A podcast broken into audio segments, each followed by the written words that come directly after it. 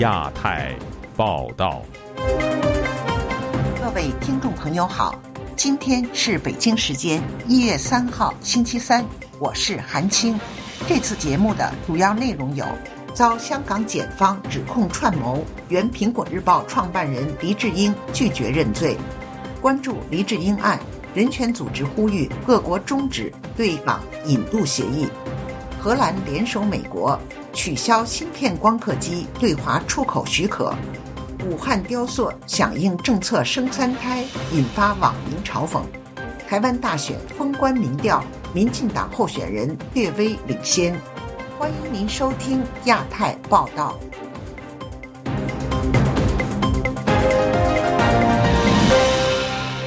已开庭的黎智英案进入答辩阶段，控方形容黎智英是本案的主脑。表示他是激进的政治人物，主动接触或通过代表接触多国政治人物，并建议对中港官员实施制裁，以及利用《苹果日报》宣传政治议程。黎智英当庭表示不认罪，请听记者陈子飞的报道。被控涉嫌串谋勾结外国势力的一传媒创办人黎智英案件，周二在香港法庭开始答辩程序。代表控方的副刑事检控专员周天行宣读开案陈词，形容黎智英是激进的政治人物，与他人串谋带起憎恨，煽动反对香港特区政府和中国政府，以及与外国和境外势力危害国家安全。控方表示，黎智英在二零一九年开始多次与海外的政治人物接触，包括在二零一九年七月与美国当时的副总统彭斯和国务卿蓬佩奥会面，建议美国对镇压示威的香港和中国官员实施制裁的行动。控方表示，黎智英是本案的主脑，通过私人助理 Mark Simon 以代表人的身份，在美国与不同界别的人士见面，建立多个社交媒体群组做联络，向其他涉案人士做出指示，推动制裁。同时，控方在法庭。展示一批《苹果日报》报道，表示有一百六十一篇属于煽动内容的文章，有三十一篇是在香港国安法生效后才发布。指黎智英在香港社会严重动乱时，与他人串谋，利用媒体平台推动政治议程。又说，《苹果日报》推出英文版，目的是要邀请外国进行制裁。黎智英当庭表示不认罪。同案的三家《苹果日报》关联公司同样否认控罪。就亚洲电台记者陈。纸飞报道：香港传媒大亨黎智英被控串谋勾结外国势力等罪名的案件，在新一年续审。控方在庭上点名英美日多国政要及人权倡议者，指他们是黎智英的共谋者或外国代理人。多国议员联署狠批港府捏造证据，促请各国政府立即终止和中港的引渡协议及司法互助协定。请听记者吕希发自伦敦的报道。最新在黎智英案当中被港府点名的四名美国前官员，包括美军前副参谋长基恩、美国前副国防部长沃夫维兹、美国国务院前资深顾问惠顿，以及美国前驻港总领事郭明翰。他们和英国人权组织香港监察创办人罗杰斯，以及对华政策跨国议会联盟执行董事裴伦德，都被控方列为黎智英的外国代理人。而裴伦德、日本前众议员菅野之英里以及金融家布劳德就被指创谋黎智英，同案被告李宇轩以及流亡英国的人权倡议者刘祖迪，游说多国对香港实施制裁。被点名的美国前驻港总领事郭敏汉发表声明，形容港府的指控可笑至极。黎智英是一位非常成功的商人和记者，在世界各地拥有众多人脉。他与政治人物、商界领袖、国际媒体、活动人士以及身为前外交官的我的接触，都被视为犯罪。这想法真是可笑之极。郭敏还表示，他和其他所谓的共谋者将会支持李智英和所有被中共针对的港人。罗杰斯就发表声明，表示李智英大部分被指控的活动，早在港区国安法实施以前已经发生，却仍然被追诉，批评港府违背承诺。他形容李智英的审判只是作秀，显示香港自由和法治被严重破坏。裴伦德就发布录影声明，表示北京希望把黎智英描绘成整个民主运动的幕后主脑。然而，熟悉香港民主运动的人都知道，黎智英是不同年代的香港民主活动人士。他批评港府指控他和黎智英合谋是编造谎言。It's entirely fabricated. Jimmy had 这完全是捏造的。黎智英跟我在香港的工作没有任何关系。不过，北京并不关心黎智英案件的真相，而在于传达北京的叙事。他们想让人们相信香港的年轻人被操控了。只有像黎智英这样的犯罪主谋的强大影响力，才能解释香港对习近平集权的彻底排斥。这是一个明显的谎言，每个人都知道，再多的捏造指控也无法掩盖。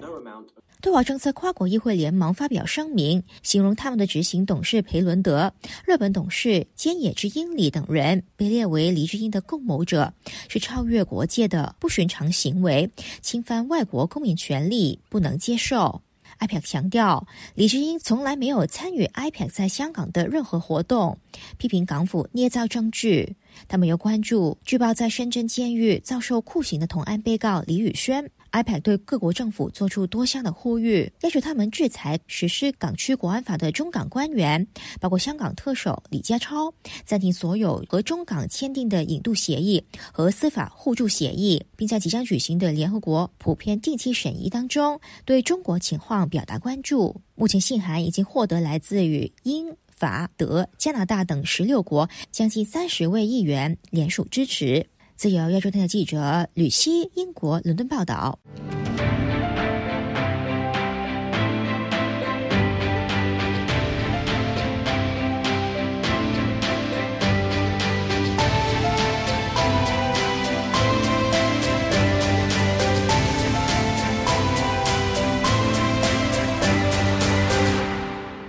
据多家国际媒体一月二号披露，总部位于荷兰的顶级芯片光刻机制造商阿斯麦，应美国和荷兰政府要求，暂停向中国交付光刻系统。此举引发中方强烈不满。有分析指出，美国及盟国在对华半导体技术及设备的限制措施方面共进退，会大大拖延中国本土芯片产业的发展速度。请听记者经纬的报道。《华尔街日报》报道，继美国加大本国企业对华半导体出口限制措施后，荷兰政府也要求光刻机制造商阿斯麦暂停向中国出口特定的光刻系统。彭博社援引知情人士透露，阿斯麦是应美国拜登政府的要求，赶在对华出口禁令生效前做出了上述决定。总部位于荷兰的阿斯麦公司周一在一份声明中表示，荷兰政府近期部分撤回了二三年售往中国的两项光刻系统的出口许可，此举会影响部分中国客户。此外，该公司在最近与美国政府的讨论中获得了美国对出口管制法规的进一步确认。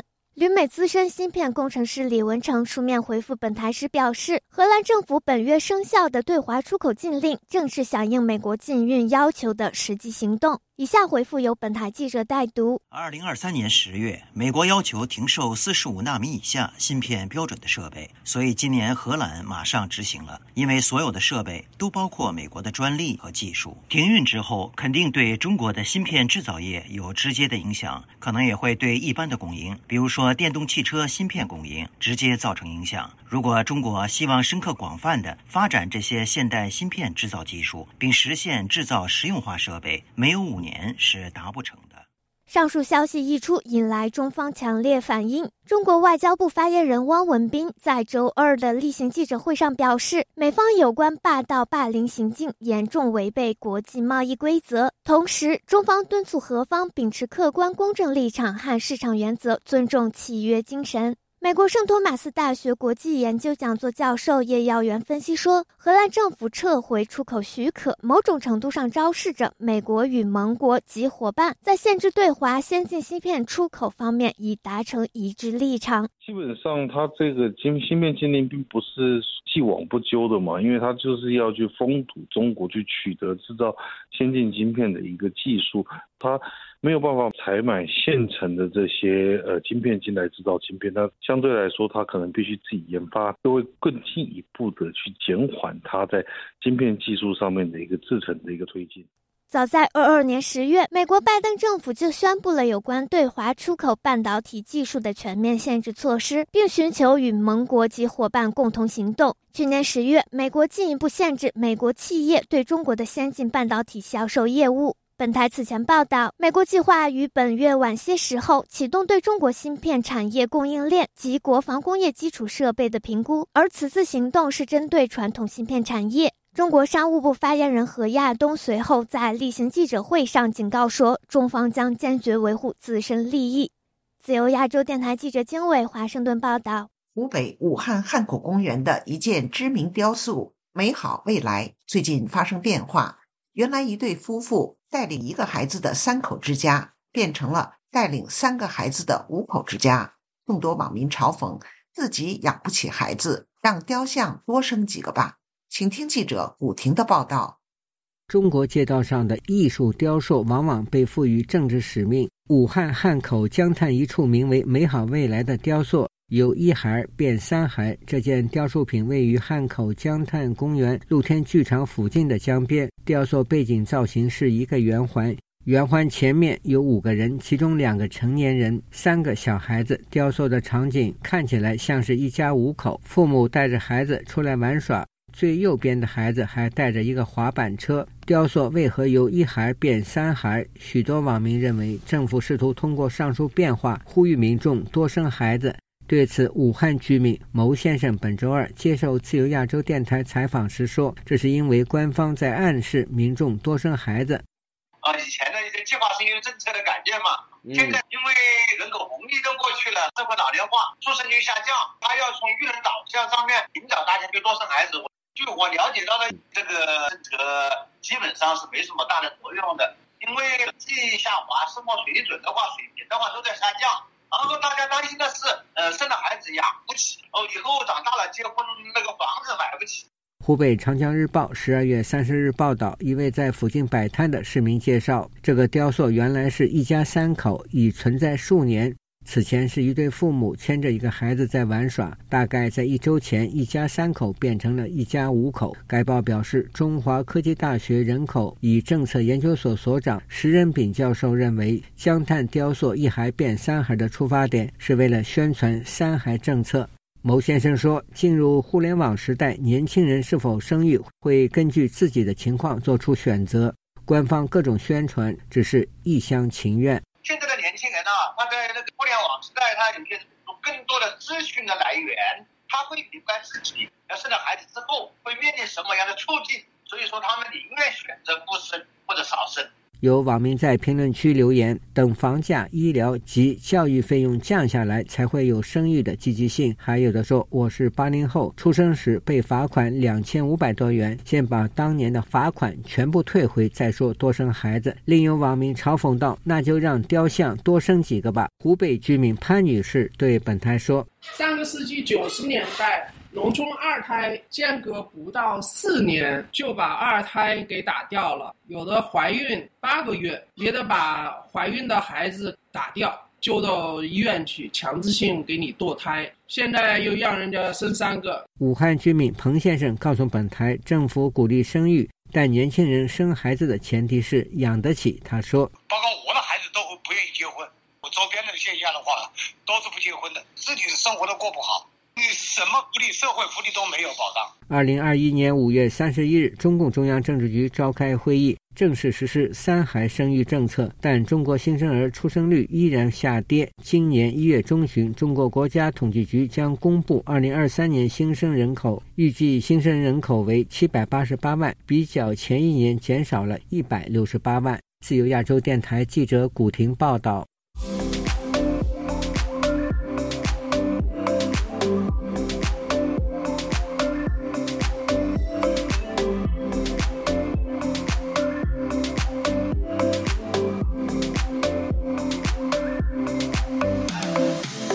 述二零二零年新冠疫情期间，武汉遭遇封城实况的纪录片《武汉封城》于十二月三十号下午在洛杉矶台湾会馆举行。王丹、张伯利等八九学运领袖在活动中发表了致辞。请听记者孙成的报道。出任这部纪录片总策划的八九学运领袖、对华中国智库创办人王丹在活动中用视频的方式进行了致辞。他表示，这一纪录片之所以选择在十二月三十日公映，是因为二零一九年十二月三十号，武汉中心医院的医生李文亮在自己的同学群发了一个微信，几天以后，他所在辖区的派出所找到了，给他训诫。接下来发生了什么？我想全世界都已经知道了。这不仅是一场造成世界数百万人死亡的大灾难，在中国更是一场言论自由的大灾难。王丹在致辞中表示，这部纪录片的目的是对在中国每一位讲真话的公民进行记录。武汉封城，严格的说，更是一场武汉封口。我们的纪录片就是记录这场言论自由的灾难，并致敬每一位勇敢地站出来讲真话的公民。武汉封城和疫情封控三年，尽管中共对言论自由的控制达到了登峰造极的地步，但是中国公民的抗争也可以说是可歌可泣。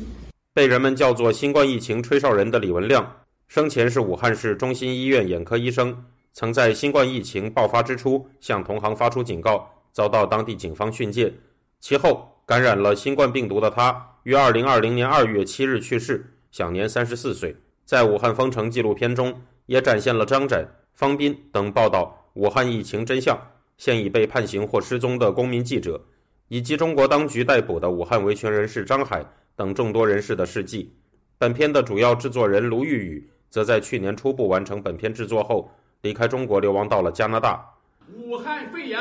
武汉肺炎。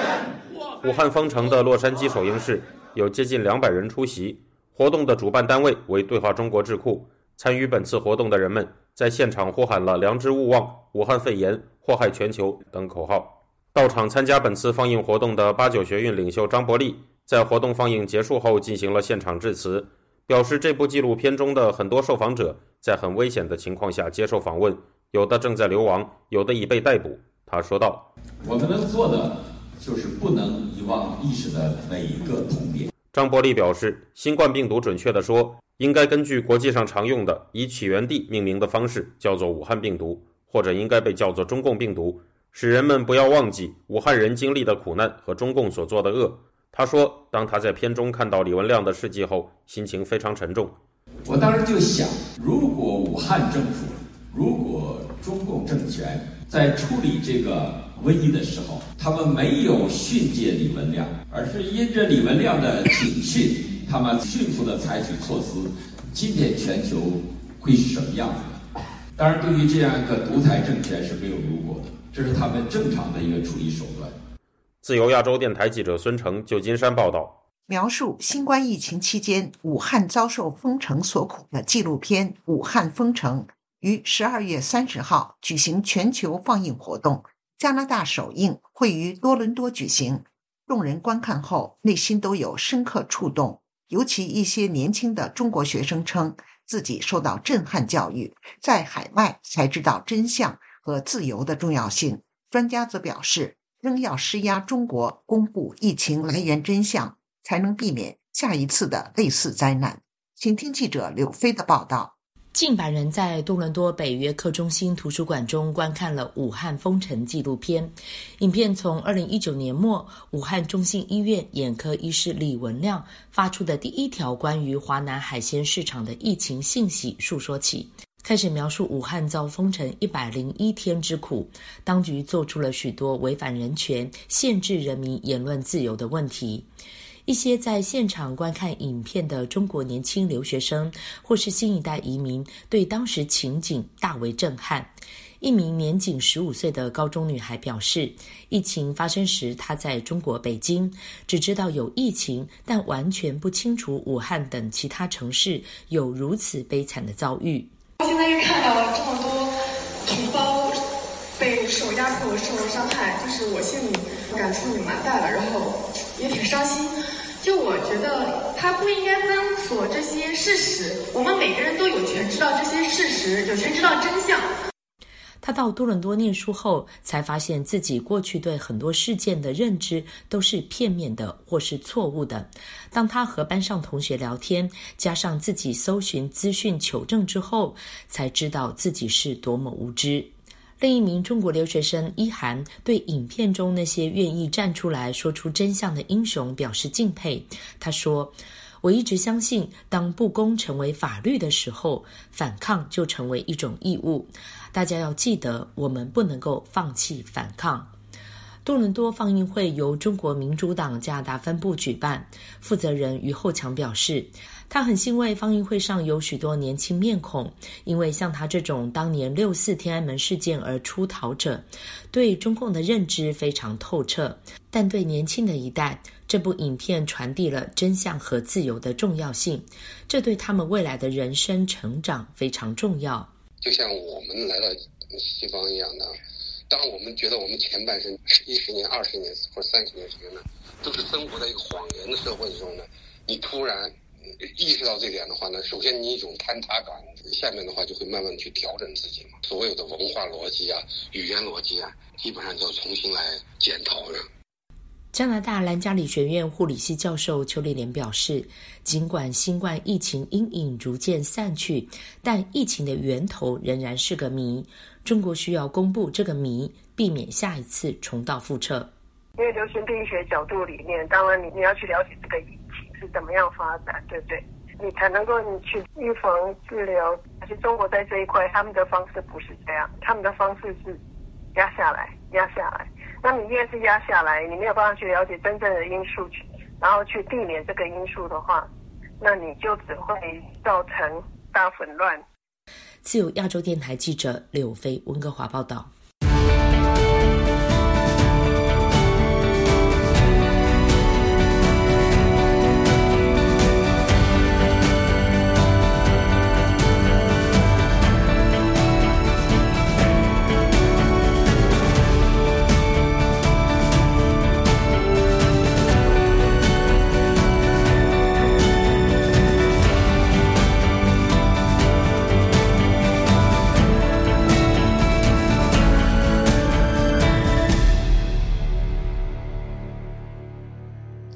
台湾大选只剩十一天，十家封关民调显示，民进党候选人赖清德、萧美琴持续处于略微领先的局面，高于国民党的侯友谊、赵少康约百分之三至百分之十一。民众党候选人柯文哲、吴新盈则紧追在后。有学者估计，三党支持度比例大致已定，在最后关头，各阵营候选人站在路口。车队扫街、扫市场，进行最后的拉票肉搏战。请听记者夏小华的报道。台湾十家民调机构在民调封关日前夕公布三组正副总统候选人支持度。ETtoday 民调云一月二号公布，针对一定会去投票的民众进行民调，支持赖萧配的有百分之三十八点九，支持侯康配的百分之三十五点八，两者只差距百分之三点一，支持柯银配的则有百分之二十二点四。联合报一月二号公布民调，赖萧配百分之三十二第一，侯康配百分之二十七，柯银配百分之二十一，观望选民增加到两成，三党凝聚力不分高下。林传媒推估得票率，赖萧渴望拿到五百零七万多票，侯康将近四百五十八万票，柯银可能拿下三百五十九万多票，赖清德可能以五十票险胜，延续民进党执政。近新闻和美丽岛电子报，代销配则领先侯康配约十个百分点，最高。台湾的东吴大学助理教授陈芳宇接受自由亚洲电台采访指出，重要关键在投票率以及各个阵营组织冲票的情况。最后几天要再提什么政策和论点都很难再吸引选民。深蓝归队，预期国民党拿五百多万票，绿营都出来顶多六百万票左右，要超过上届八百一十七万票很难。陈芳宇说：“选情是很紧绷的。”地方选举方面的话，就是现在就是国民党几乎是全面领先的，所以对民进党来说其实是一个苦战。未来的话呢，除非有什么大的意外啦，比如说什么习近平发射个飞弹啊，或者什么这种 这种的话，大概不会有什么太大的意外的啦。或者是要再爆出什么丑闻或者什么的话，我觉得也不会压到现在才爆。现在差不多选情，就大概就是像现在大家看到的这个样。陈芳宇分析，投票率越高，代表越多年轻人不是被组织票动员，对民进党越有利。但是因为有柯文哲，中间和年轻选民可能流向柯。至于台商人数不多，不会是决胜点。对于赖萧领先在误差范围被视为脆弱的领先，台湾的淡江大学荣誉教授赵春山接受自由亚洲电台采访也说，赖清德占优势，但他近日讲中华民国宪法是灾难，对他很不利。赵春山说，他不是口误啊，他纠正过来还是还是不对呀，他把中华民国纠正为中华民国宪法不是一样的吗？宪法就是一个国家的根本大法嘛，你在美国你怎么能够对美国宪法怀疑？赵春山提到，国台办抓着赖清德这件事，将蔡英文路线打成是台独路线，这是过去八年没有的事。赖清德他要走蔡英文的路线的，其实那中共他今天就把蔡英文路线定调为台独路线了，因为蔡英文支持赖清德嘛。可是实际上蔡英文的路线不是台独路线，蔡英文他是搞两国论的，他他还是强调中华民国宪法嘛，他还是强调两岸人民关系条例。赖清德的路线是会让人家觉得他是走台独的路线嘛，那不一样了。陈方宇认为，国民党要赢，要从柯文哲那里挖票，但是他们一直在攻击民进党，他断言弃保不会发生。柯文哲的粉丝都很始终，那柯文哲他就是一直强调蓝绿一样烂。其实柯文哲现在也够强，他们其实也没有在放弃的，他们就是还是有一直讲说什么自己的内参民调是赢侯友谊嘛。既然他不是被稳稳定的落后到第三，那就不会被弃保。赵春山也说，柯也认为自己会选上，弃保很难。自由亚洲电台记者谢小华。台北报道，陪伴是最长情的告白。从广播到网站，再到 Twitter 和 Facebook，自由亚洲电台感谢您二十五年来不离不弃。相遇是久别重逢，从 Spotify 到 Google Podcast，再到 Apple Podcast，我们在各大播客平台等您，再续前缘，相守相依。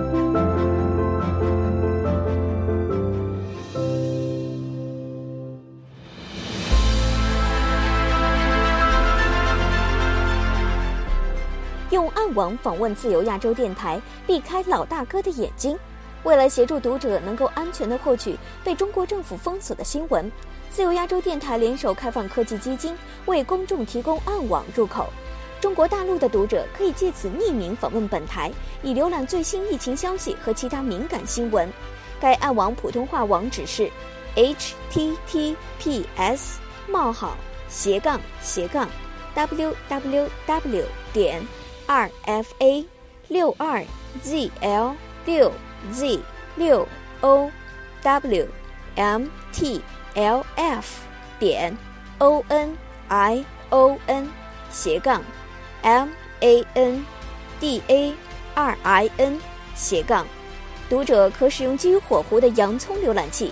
匿名访问以上网址。该浏览器最初由美国海军研究实验室设计，可以通过像洋葱一样的多层加密结构，屏蔽互联网用户的地点和身份，绕开政府的审查和监控。节目最后，我们再来关注一下最近发生的热点事件。综合消息：河南省宁陵县玉华园学校初中生杨某某生前疑遭霸凌。据宁陵教育微信公众号一月二号的消息。县联合调查组通报说，没有发现杨某某生前在学校受到欺凌情况。该事件引发当地民众愤怒，目前已有数十人被抓。综合消息，据中国媒体财新网报道，泰国总理二号在总理府举行新闻发布会时宣布，自今年三月一号起，泰国和中国将对双方公民永久互免签证。他表示，这将提升中泰两国间的关系。综合消息，据日经新闻报道，周一韩国公布的数据显示，韩国在2023年对华贸易出现了31年以来的首次逆差，逆差总额达180亿美元。中国正从韩国的第一大贸易顺差国，逐渐成为第一大贸易逆差国。综合消息，据维权网信息中心二号报道。因为恶俗违纪案而被重判的牛腾宇，其申诉请求被法院驳回，维持原判，理由是牛腾宇等人是黑恶势力，并且是黑社会老大。听众朋友，自由亚洲电台的亚太报道节目到这里就播送完了，感谢您的收听，我是韩青，我们下次节目再会。